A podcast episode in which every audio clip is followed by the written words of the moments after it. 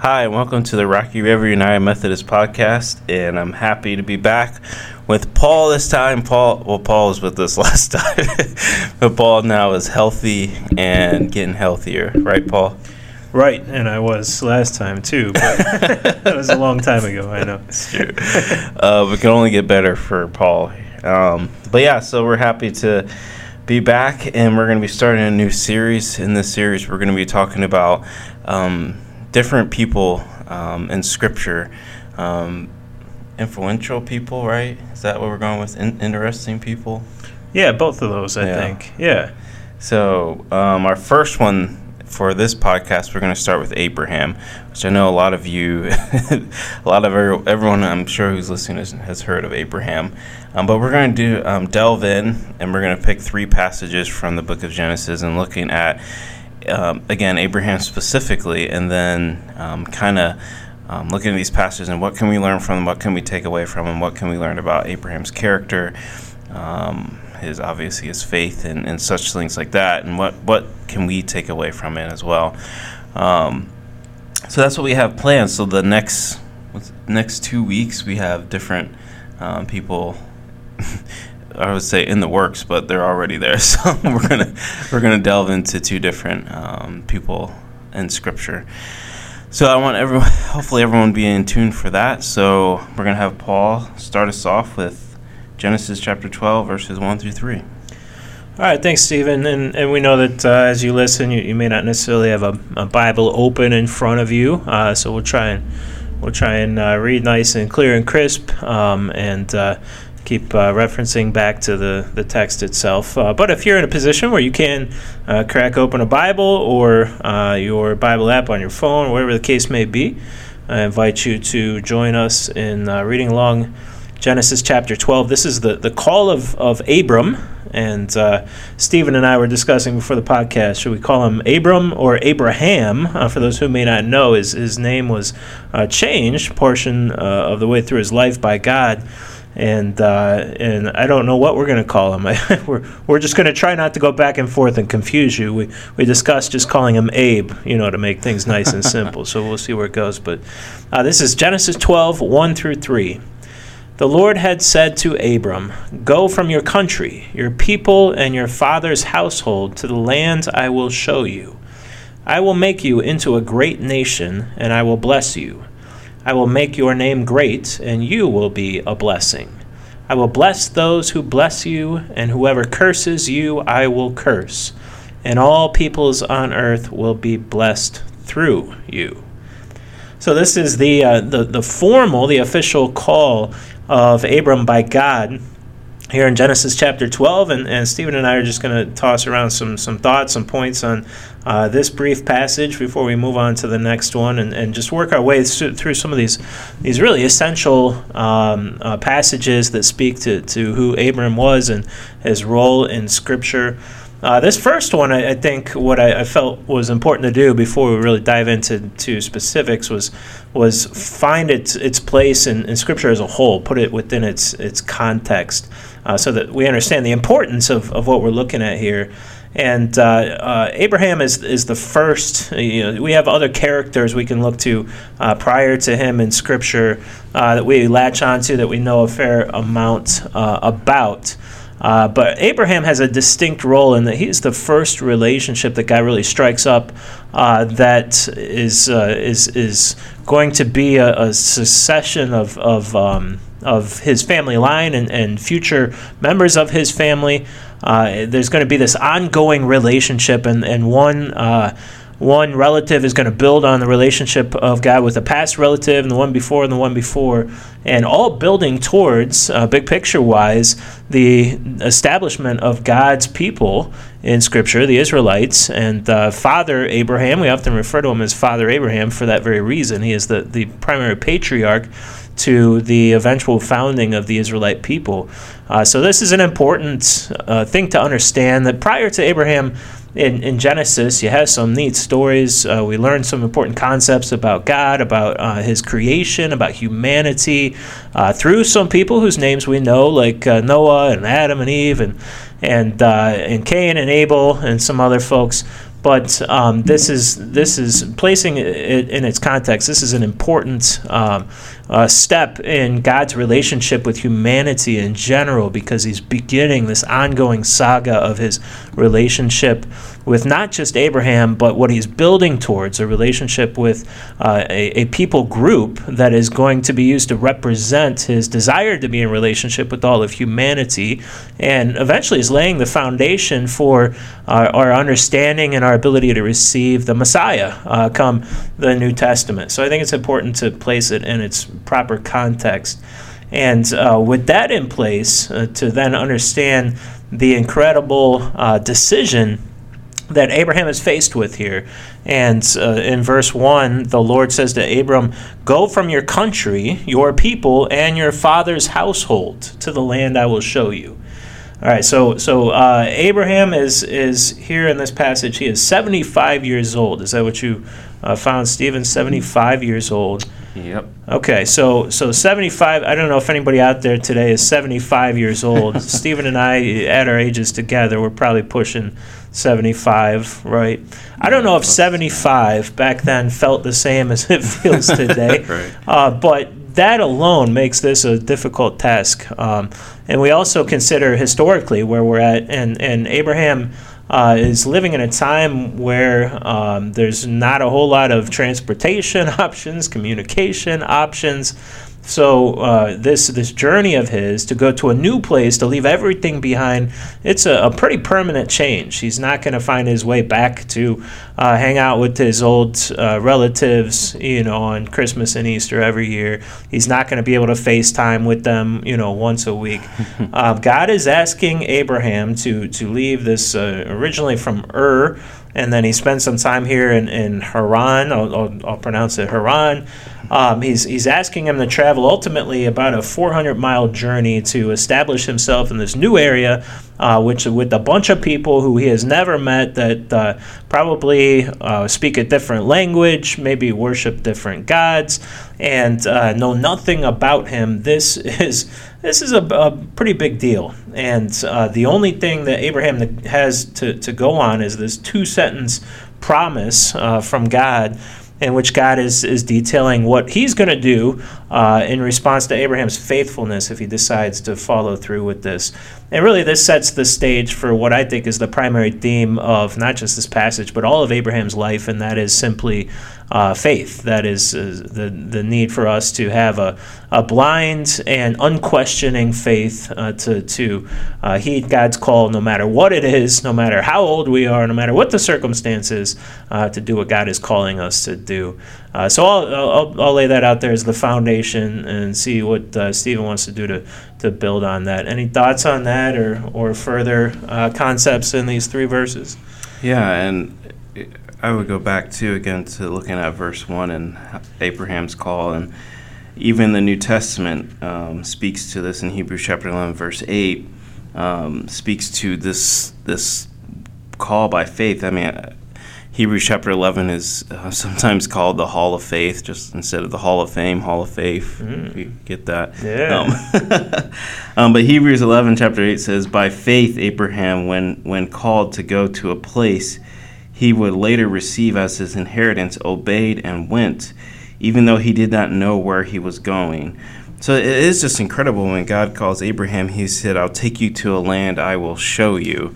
He doesn't give you a name for the land. He doesn't give uh, what's the purpose of the land. He doesn't give how far is he going to travel, what's special about the land. It's just, he says, I'm going to show you this land. Let's follow me. And um, Hebrews 11 gives, really gives credit to Abraham's faith here to trust God.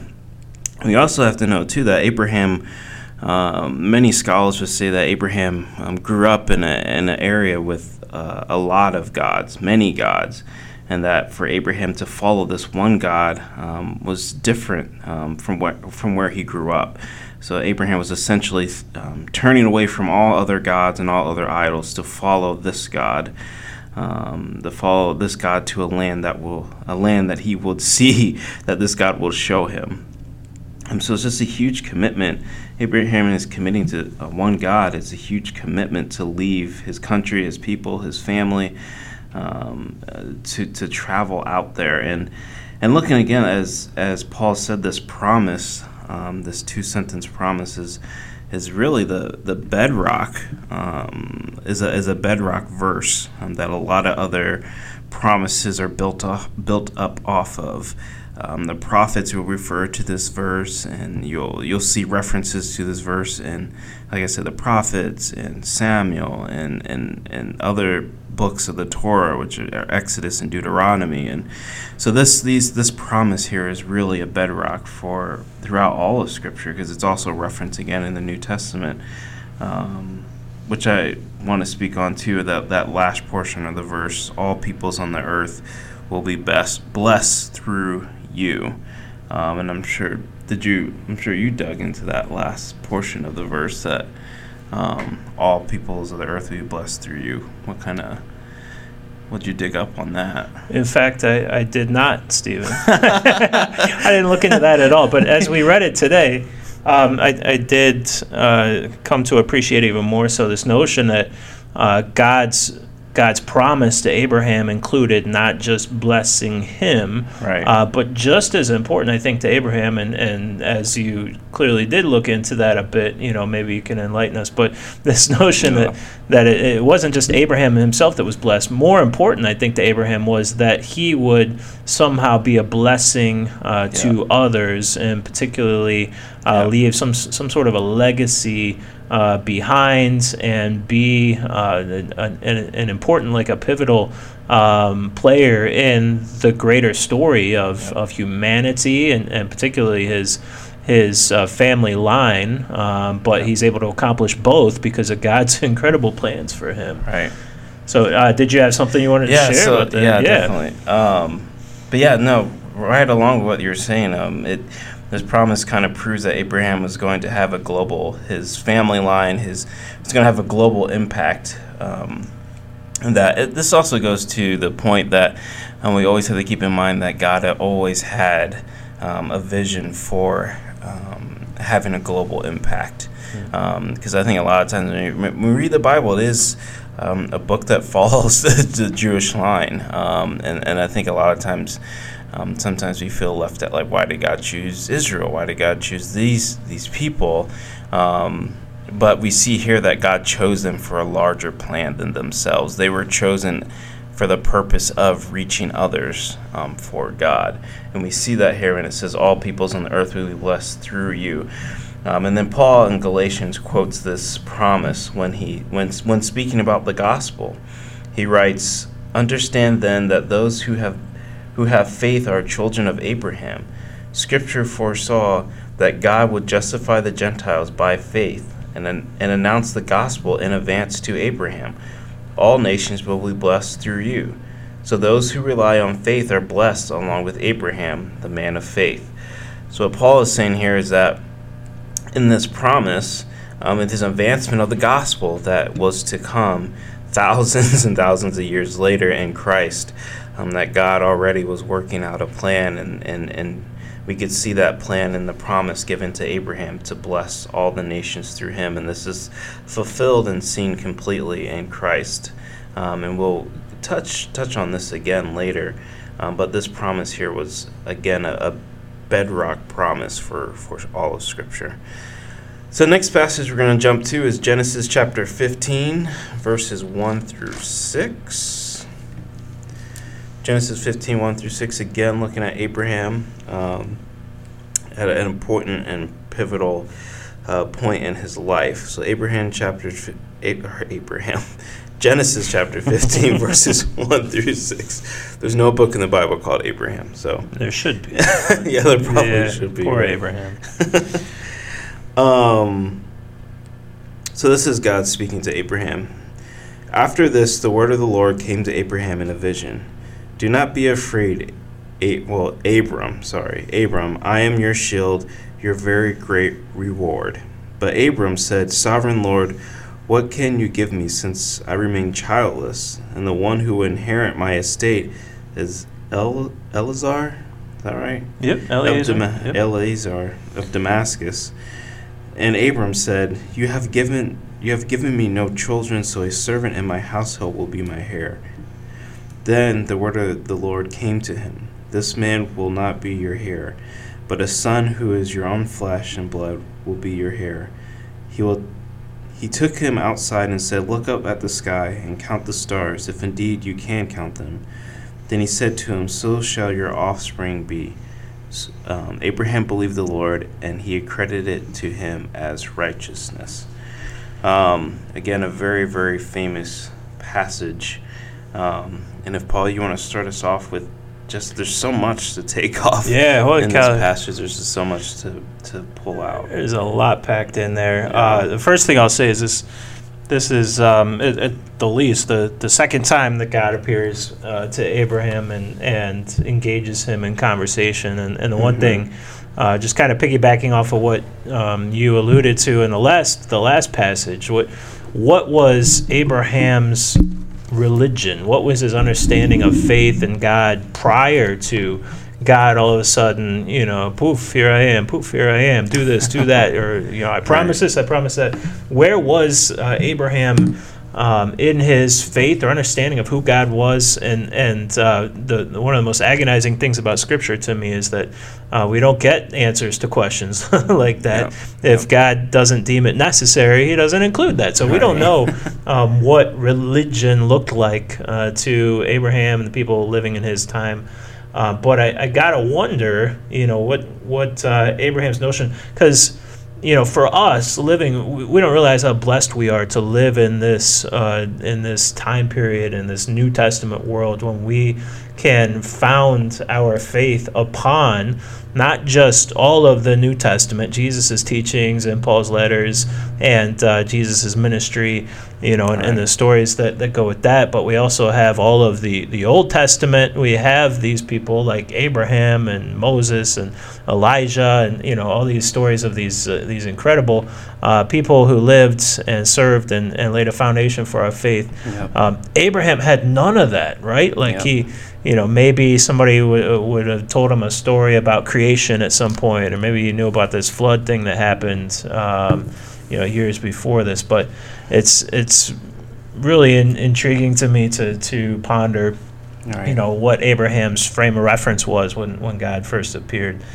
Um, but with that being said, I think uh, one of the most important things that, that jumps out at me in this passage, and there's so many once again, is this the the nature of God's promise uh, to Abraham.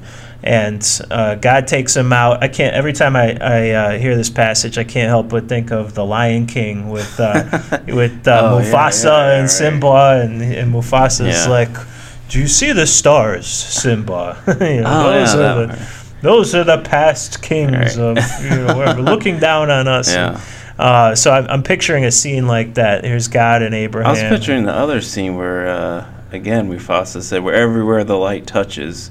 Is our kingdom. Ah, so, yes. Yeah, yes. but yeah, that that's good. You have the daytime point. scene and the nighttime yeah. scene. Wow. the Lion King yeah. is full of beautiful right. illusions. Uh, little did right. Disney know what they were doing. But uh, this, this notion that God basically tells uh, Abraham to look at the stars and and that's how how uh, how many how great your descendants are going to be your, your lineage and I, I think what jumps out at me here is is that God is making a promise to Abraham, and when God makes a promise, he, he means it, right? God's word is God's word. And he's basically having Abraham look at the sky and see an infinite, infinite number of stars. Yeah. And uh, so God's promises are radical. Like when he tells us he's going to bless us, he he means he is going to bless us. Like bless us, bless us.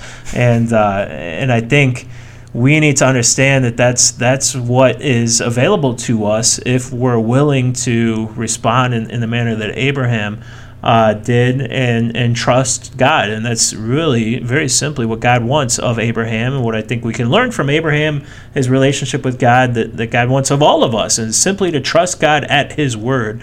And that's um, what God is asking Abraham to do here. But he he is not uh, God is not one to um, not offer payment in, in response to uh, to receiving our trust or our obedience. And I think this is demonstrated in, in the nature of God's promise and then the fact that God uh, fulfills on the other side of this. Like he, he, once again, he's not messing around. Abraham did uh, eventually, in a roundabout way, after being really old and popping out a kid when nobody thought he could. You know, he ends up uh, receiving the, the fruits of all of his years of obedience and faithfulness, and seeing his line end up uh, burst forth and and blossom like the stars of the sky. So I had some other other things, but um, I'll let Stephen jump in here. Anything in relation Yeah. to that? Yeah, and I think too, going along with that, is that talking about the promises. I, I think the promises were part of it, but also too, when we look at this, the beginning of verse fifteen, it also, I think it reveals God's desire for personal relationship, which is also, I think, I, I, th- I kind of think off the top of my head here, but I think it's a breaking of norms too, because usually, usually ancient idols and gods would only speak to the great, the kings, and the, the kings would have, or the priests would have direct contact with the gods. Um, not someone like Abraham. Abraham at this point right now, he's he's no one great. Um, he's a he's a shepherd. He's heard like he's lowly. He's um, has no homeland. He's um, roaming the land and, and constantly traveling. So he wouldn't be someone who would be a king or high on the totem pole per se, but he had this unique relationship with God. Um, and the Lord begins with telling Abraham to trust him, to not be afraid, that God is his protector. And it's interesting also that God tells Abraham that, that God himself is Abraham's great reward.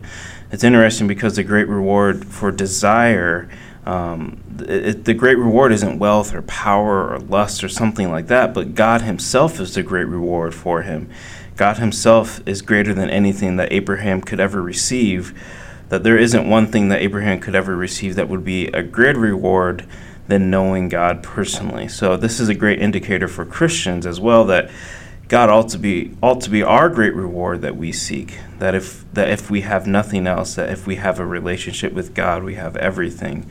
Um, and it's just interesting that God lays that out, and also that God is. I, I just imagine here that God is speaking to Abraham kindly because Abraham's have some concerns, right? rightfully so because it seems like how's this promise going to be fulfilled I'm, I'm getting old i'm already old when you told me of the promise i'm just getting older um, so he has some concerns and- maybe perhaps even just doubts about is this really going to happen and um, and i can just imagine god here speaking and, and words of kindness and words of reassurance to abraham that listen, this this this promise will be fulfilled. I, I will fulfill um, the promise that I told you of years ago um, that still hasn't come to fruition. And you could just again um, just think of the great faith of Abraham in this moment to continue to trust God, even though he didn't see. Um, the promises yet that God has spoken of. So it, it just really speaks to, again, why Abraham is called the, the father of faith. So, um, anything else that you Yeah, well, you know, this I, I love that you, I didn't catch the whole uh, God is his his great reward thing, and and that um, aligns well with another thought that I had. This notion that when we when we read Scripture, one of the things I think that causes us to miss God's point or miss um, God's you know overall message for us from from time to time is that God so often speaks in the spiritual and we can only receive in, in the physical. At least we're, we're trained to, to only do so in the physical. And uh, i think god reinforces this notion throughout scripture that the spiritual is so much more valuable so much more important than i could um, you know i could rattle off or i'm sure stephen could i probably could rattle off a bunch of passages where uh, where God is is saying, you know, that uh, your relationship with me or uh, the the uh, service that you do for others, all of this is so much more valuable than anything you can achieve in this world. And uh, so God here is Abraham's great reward. This relationship, as Stephen pointed out, personal relationship he was seeking to initiate with him was the reward. It's that valuable.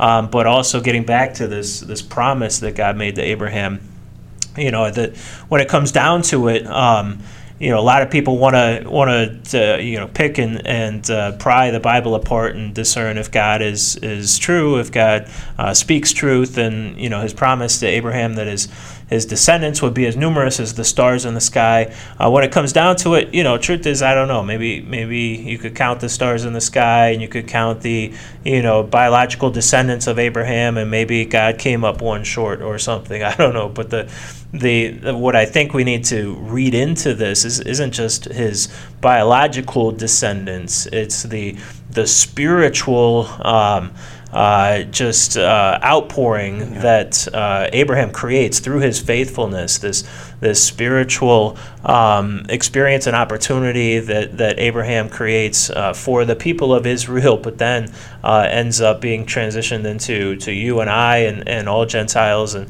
and uh, all of history. We have access to God because of Abraham's initial faithfulness. And to me, uh, his reward in, in accomplishing that for us uh, is so much greater than all the stars in the sky multiplied yeah. by billions upon billions.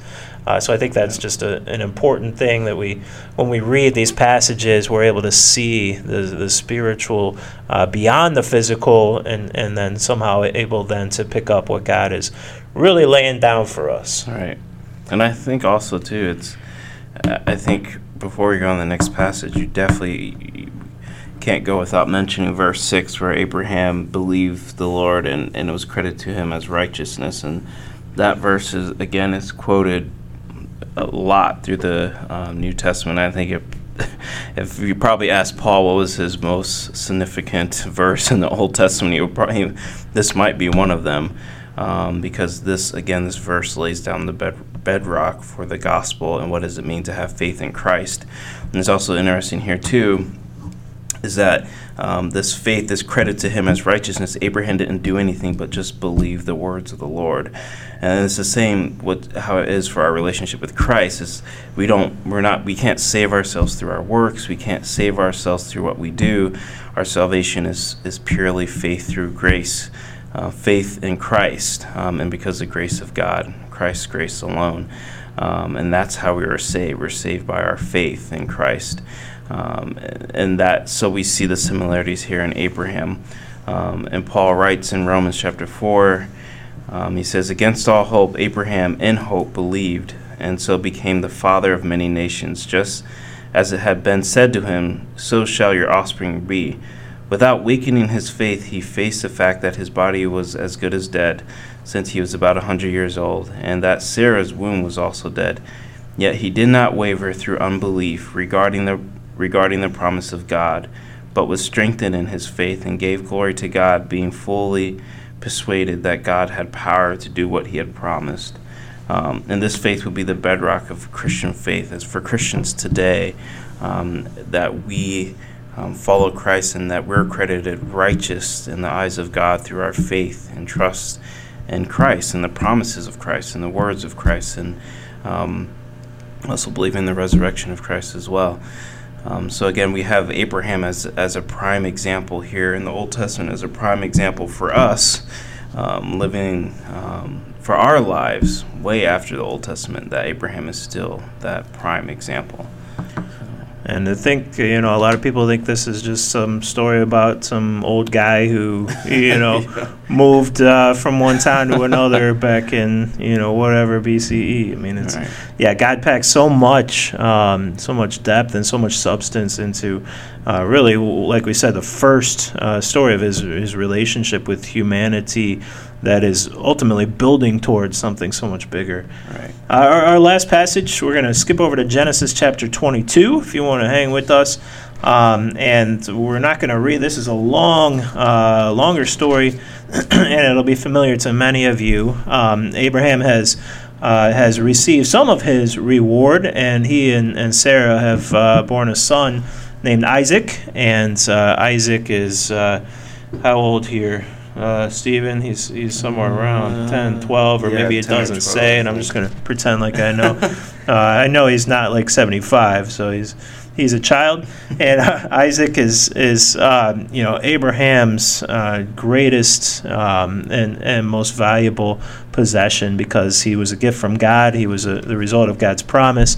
And of course, here we arrive at this passage that is so controversial, so difficult to, to, to understand, yet so key, uh, where God tests Abraham by asking him to take his son and sacrifice him and, and to uh, sacrifice at the time the sacrificial system, this notion that really had uh, maybe existed in pagan culture at the time um, that God hadn't really established yet with his people in the way that he was going to. Uh, but this notion of making a sacrifice, basically giving a gift to the gods. So God asks Abraham to sacrifice uh, his son, to kill him, offer him as a sacrifice, uh, to show his devotion, his commitment to God. So, uh, you know, casual readers here are probably stunned by the twist, the turn in the story, those who have not seen it before. Uh, chapter 22 verses 1 through 8 uh, kind of set that up. And we're going to pick up just reading in verse 9. Uh, God had asked Abraham to take Isaac up onto a mountain. And verse 9 says, When they reached the place God had told him about, Abraham built an altar there and arranged the wood on it. He bound his son Isaac and laid him on the altar on top of the wood. Then he reached out his hand and took the knife to slay his son. But the angel of the Lord called out to him from heaven, Abraham, Abraham. Here I am, he replied. Do not lay a hand on the boy, he said. Do not do anything to him. Now I know that you fear God because you have not withheld from me your son, your only son. Abraham looked up, and there in a thicket he saw a ram caught by its horns. He went over and took the ram and sacrificed it as a burnt offering instead of his son. So Abraham called that place, The Lord will provide. And to this day it is said, On the mountain of the Lord it will be provided. The angel of the Lord called to Abraham from heaven a second time and said, I swear by myself, declares the Lord that because you have done this and have not withheld your son, your only son, I will surely bless you and make your descendants as numerous as stars in the sky and as the sand on the seashore. Your descendants will take possession of the cities of their enemies. So that's uh, one of the more uh, one of the more wow mm, yeah. uh, wow stories. We'll just go with that. One more wow right. stories in all the scripture as we try to um, process what's going on here and, and what impressions we take uh, of God and of his interaction here with Abraham.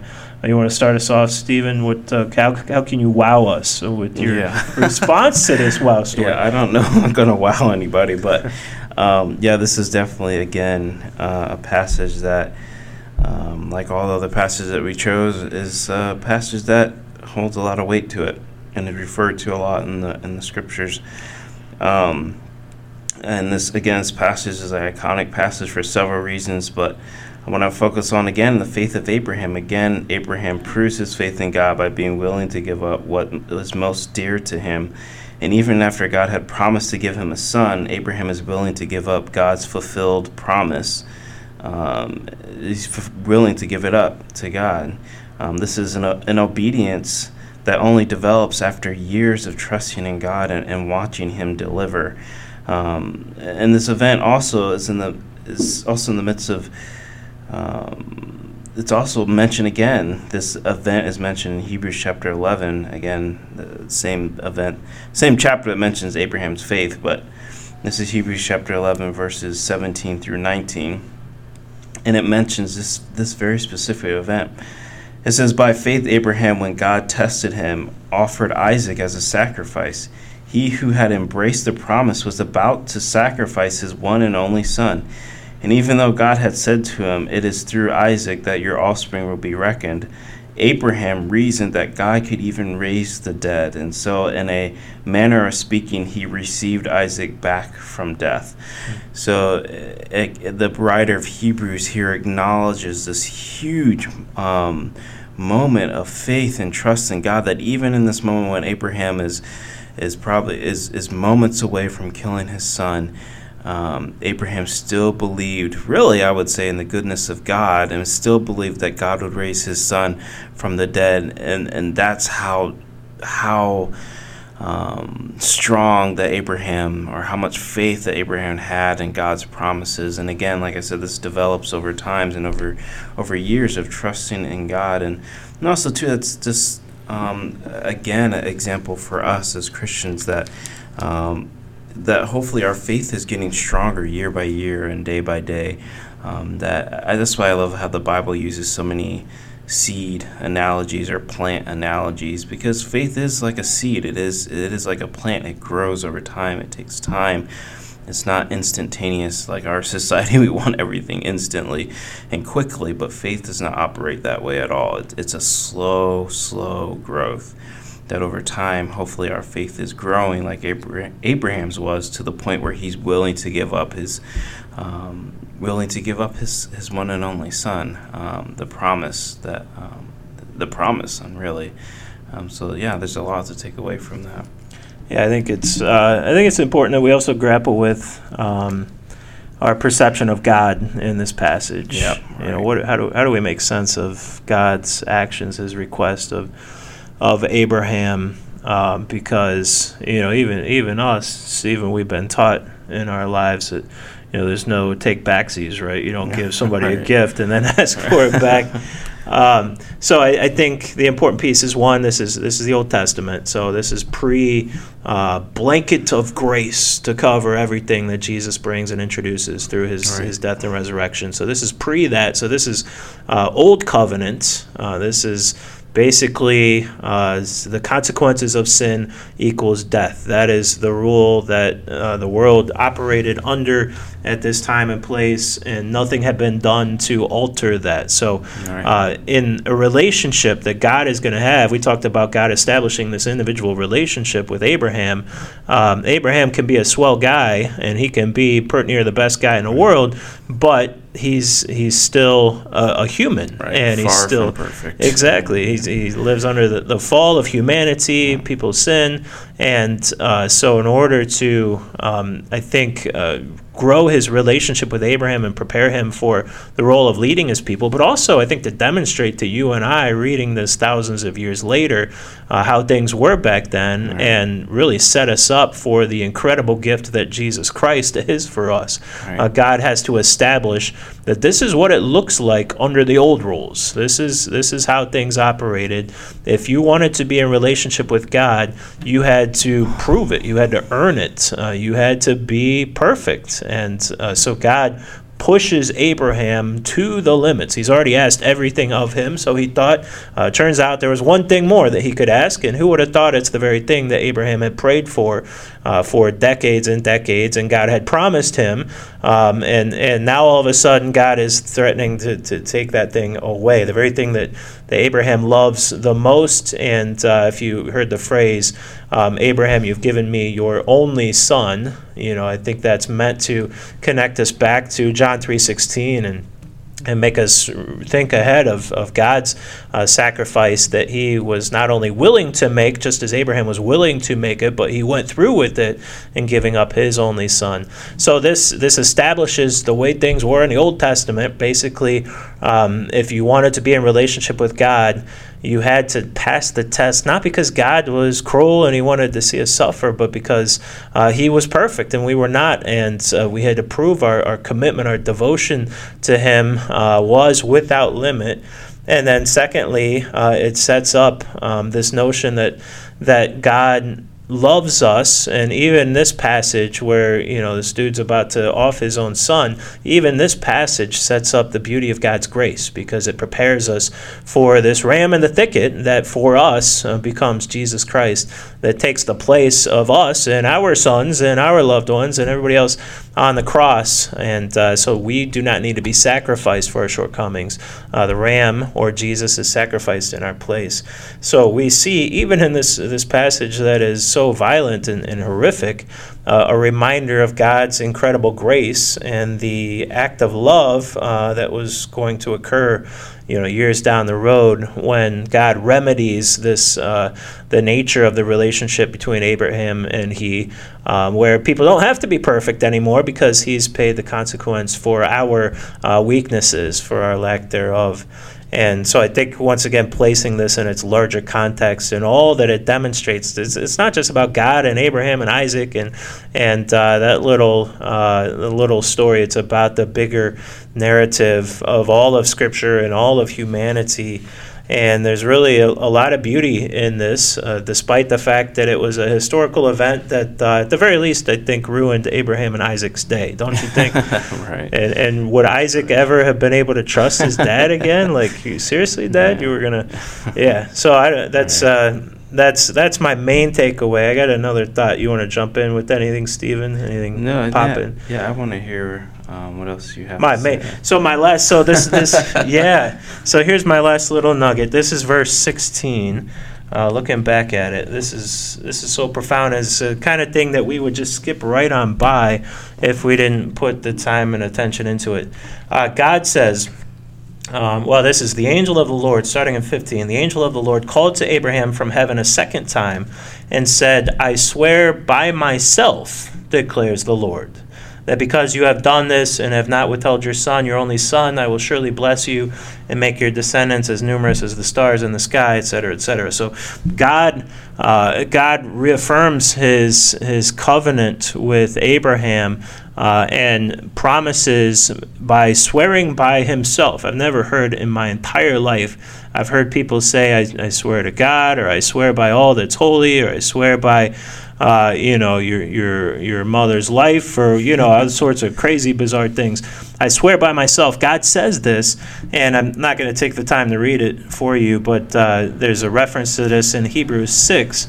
13 and 19. We've been doing a lot of Hebrews today. Yeah, huh? we The, have. the authors of the two books must have been chummy. They got all this paired up beautifully. Right. But uh, this reference in Hebrews 6 that, that uh, talks about this passage and says God swears by himself because there's no one greater to swear by. You know, when you, you want to swear by something to show somebody that you really mean it, you pick something greater, something more valuable, something more authoritative.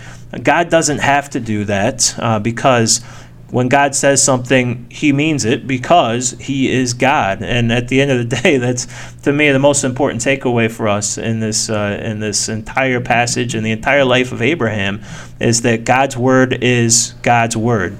Uh, he even comes back in in, uh, in the Gospels.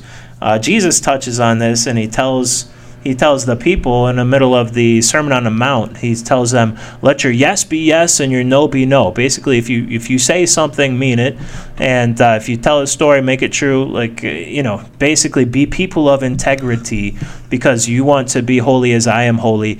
God is God, and it sounds so simple, yet it's so difficult for us to wrap our minds around this. That that when God says something, He means it. If only we could live our entire lives actually taking God at His word, that He really means what He says. Everything would be totally different. I would be a totally different person, and uh, doing a lot, you know, a lot more and, and better, and be a better person. Would you still be a Steelers fan? Oh, for sure. Like, because that that uh, that came to me in a vision, and it very clear. God, yeah, but that's a story for another time. Um, but yes, the, the answer is uh, abundantly yes. But if if only we could get this through our heads. Uh, when God says "I love you," He means "I love you." When God says "Go," uh, because I'm going to do A, B, and C for you, He means go. But He also really means I'm going to do A, B, and C for you. Um, if if we could, you know, have one superpower. If I could have one superpower, you ever been asked that question? Uh, it it would be to take God at His word without fear, without hesitation, and just trust and obey no matter what it is that comes from God's mouth. Abraham, as as well as anybody else in all of Scripture, he accomplishes that early on, sets the bar for what faith is supposed to look like. And uh, he's never been a, a guy like these stories, you know, are, are pretty cool. There's some pretty pretty uh, crazy ones later on that I get more excited about. But I, Abraham is is the ultimate example of faith, and there's there's not really anybody else that tops him in my book. So, Right. any other thoughts, Stephen, before we? Uh, no, I think that I think that does a good job of wrapping all up. I mean, of course, I feel like it's kind of like a reading rainbow moment right now. If you, it's in a book, so take a look. if you want more information on Abraham, go to your local library. I mean, but more information on Abraham, go to the Bibles, go to the scriptures. You're gonna find it all in Genesis, and um, it's, it's an amazing. The libraries are closed. yeah, Genesis yeah, is like- good. Yeah. Um, but yeah, I, I think that I think that does a good job. But Abraham is definitely uh, one of the key figures in the faith, and and we can see reasons why. But also, like we said earlier, he's definitely far from perfect.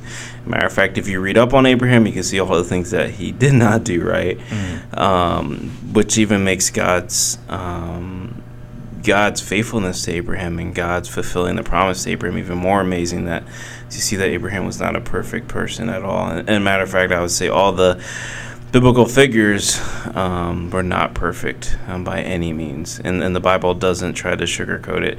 Which, actually, to be honest, should be an encouragement for us um, that we worship a God who's who loves us even through our shortcomings. So, mm. but yeah, I think it, I think it does a great job wrapping it up. Cool. Nothing like a LeVar Burton moment to to uh, to bring our episode to a close. I, I'm sorry, I was still stuck on the reading Rainbow reference, but um, thanks for thanks for bringing us to a wrap here, Stephen. Yeah. Um, this is going to be fun. We're, we're going to come back with more of these uh, characters and dig even deeper. We're going to uh, mix in some some interviews as we can convince people to actually be in the same room with us. You know, we'll get back to those at some point, and uh, we're just going to continue staying with you uh, throughout this pandemic and trying to stay connected, trying to keep learning, trying to keep challenging ourselves, never be content with where we're at in our faith and our knowledge of Scripture. Uh, always continue to grow, and I hope uh, that's a challenge you can take on as well. Um, good uh, spending some time with you folks. Have a great week. I hope to see you in the parking lot, 8:30 or 10 on Sunday if that's uh, your thing, and if not, uh, I hope and pray you're staying connected through the live stream and, and other opportunities. Um, but church family, we love you, we miss you, and have a great week. We'll be back with you next week.